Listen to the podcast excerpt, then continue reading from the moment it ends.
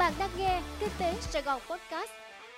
Kính chào quý vị, mời quý vị nghe bản tin podcast của Kinh tế Sài Gòn ngày 16 tháng 2 và tôi là Thanh Diệu sẽ cùng đồng hành với quý vị trong bản tin podcast hôm nay.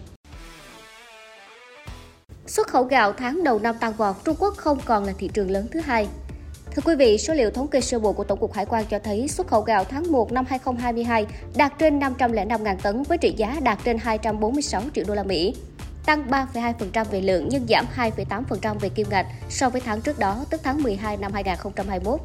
Tuy nhiên, nếu so với cùng kỳ năm ngoái, kết quả xuất khẩu gạo tháng đầu năm tăng đến 45,4% về lượng và 28,2% về giá trị. Còn xét về thị trường, Philippines vẫn tiếp tục là thị trường nhập khẩu gạo lớn nhất của Việt Nam khi chiếm đến trên 234.000 tấn và trên 110 triệu đô la Mỹ trong tổng sản lượng và kim ngạch đã xuất khẩu trong tháng đầu năm tăng 37,8% về lượng và 20,6% về kim ngạch so với cùng kỳ năm ngoái. Tuy nhiên, với thị trường Trung Quốc vốn là thị trường xuất khẩu gạo lớn thứ hai của Việt Nam trong một thời gian dài, thì tháng đầu năm nay đã rơi xuống vị trí thứ ba sau bờ biển Nga. Theo đó, tháng đầu năm xuất khẩu gạo Việt Nam sang bờ biển Nga đạt trên 56.600 tấn với giá trị trên 23 triệu đô la Mỹ, tăng 424% về lượng và 252,5% về giá trị so với cùng kỳ. Trong khi đó, xuất khẩu sang Trung Quốc đạt trên 37.000 tấn với trị giá gần 19 triệu đô la Mỹ, giảm 36% về lượng và 37% về kim ngạch so với cùng kỳ năm ngoái. Sân bay Tân Sơn Nhất tạm đóng cửa một đường băng đến ngày 15 tháng 3.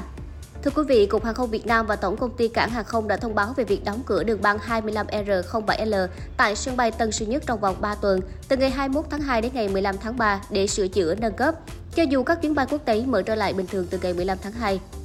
Đây là hạng mục nằm trong dự án cải tạo nâng cấp đường cất hạ cánh đường lăn sân bay Tân Sơn Nhất, có tổng mức đầu tư 2.015 tỷ đồng, triển khai từ tháng 7 năm 2020 đến nay. Dự án được thực hiện theo lệnh khẩn cấp nhằm khắc phục tình trạng xuống cấp nghiêm trọng của sân bay sau thời gian dài khai thác. Sân bay Tân Sơn Nhất sẽ đóng cửa từng phần để thi công kết nối các nhánh đường lăn, song song đang thi công với đường băng theo phương án đã được phê duyệt. Do vậy, từ ngày 21 tháng 2 đến ngày 30 tháng 4, tức là trong và sau thời gian đóng cửa đường băng, Cục Hàng không Việt Nam điều chỉnh tham số điều phối đường cất hạ cánh tại Tân Sơn Nhất xuống còn 30 chuyến một giờ, giảm số chuyến bay cất cánh tại nhà ga nội địa là 24 chuyến một giờ, tức là giảm sản lượng khai thác điều phối các chuyến bay xuống còn 2 phần 3 so với thời gian gần đây. Các bộ thống nhất dừng việc giới hạn cấp visa từ ngày 15 tháng 3, ráo riết mở cửa du lịch quốc tế.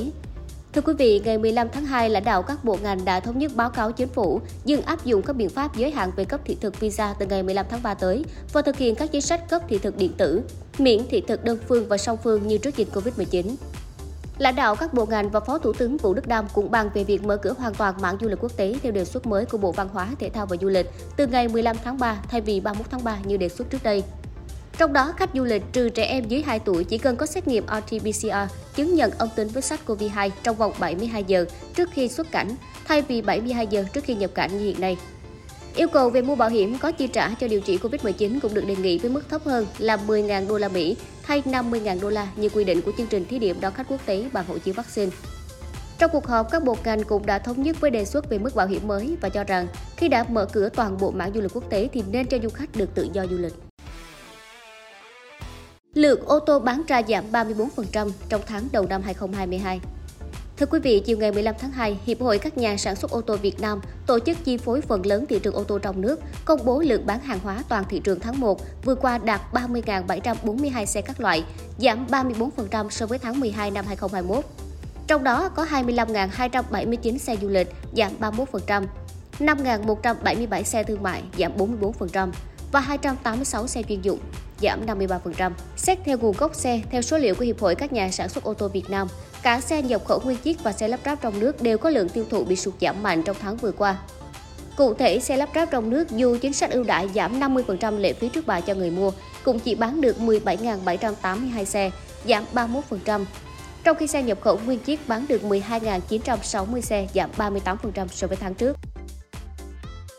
Tuy nhiên, nếu so sánh với kết quả bán hàng của cùng kỳ năm ngoái thì lượng hàng bán của toàn thị trường trong tháng 1 năm 2022 tăng 16%. Trong đó, xe ô tô du lịch tăng 24%, xe thương mại giảm 10% và xe chuyên dụng giảm 2%. Bên cạnh lượng bán xe của các đơn vị thành viên Hiệp hội các nhà sản xuất ô tô Việt Nam, thị trường ô tô Việt Nam còn có sự góp mặt của nhiều hãng xe khác như Audi, Jaguar Land Rover, Mercedes-Benz, Nissan, Subaru, Volkswagen, Volvo. Nhưng các hãng xe này không tiết lộ kết quả kinh doanh. Dẫn đầu doanh số bán hàng của các thương hiệu ô tô tại Việt Nam trong tháng vừa qua là Hyundai với 7.428 xe, kế đến là các thương hiệu Toyota 6.582 xe, Kia 5.445 xe, Honda 3.771 xe, Mitsubishi 3.581 xe, Mazda 3.279 xe, VinFast 2.103 xe và Ford 1.023 xe. Thành phố Hồ Chí Minh sẽ thí điểm xe buýt điện vào quý 1 năm 2022. Thưa quý vị, mới đây, Ủy ban nhân dân thành phố Hồ Chí Minh đã chấp thuận thí điểm 5 tuyến buýt điện trên địa bàn theo đề xuất của Sở Giao thông Vận tải. Đó là các tuyến tuyến 1 Vinhome Grand Park, khu đô thị ở quận 9, trung tâm thương mại Imart, quận Gò Vấp, bình quân 27 km. Tuyến 2 Vinhome Grand Park, sân bay Tân Sơn Nhất 30 km. Tuyến 3 Vinhome Grand Park, bến xe buýt Sài Gòn 29 km. Tuyến 4 Vinhome Grand Park, bến xe miền Đông mới 8,5 km. Tuyến 5 bến xe miền Đông mới, khu đô thị Đại học Quốc gia 10 km. Theo đó, 5 tuyến buýt điện sẽ được thí điểm trong thời gian 24 tháng. Tuyến buýt đầu tiên được triển khai vào quý 1 năm 2022 với giá vé dự kiến từ 3.000 đến 7.000 đồng tùy theo đối tượng và tuyến xe. Phần trợ giá của nhà nước trên tổng chi phí các tuyến xe nêu trên có tỷ lệ là 44,1% và sẽ được xem xét điều chỉnh theo quy định sau khi Bộ Tiêu chí về định mức kỹ thuật đơn giá xe buýt điện của thành phố được ban hành. Trên 5 tuyến xe sẽ có khoảng 77 xe được đầu tư, mỗi xe 65 đến 70 chỗ đứng ngồi, chạy bằng điện, hoạt động từ 5 giờ đến 21 giờ hàng ngày. Quý vị vừa nghe xong bản tin podcast của Kinh tế Sài Gòn ngày 16 tháng 2. Cảm ơn sự chú ý lắng nghe của tất cả quý vị. Hẹn gặp lại quý vị trong bản tin podcast ngày mai.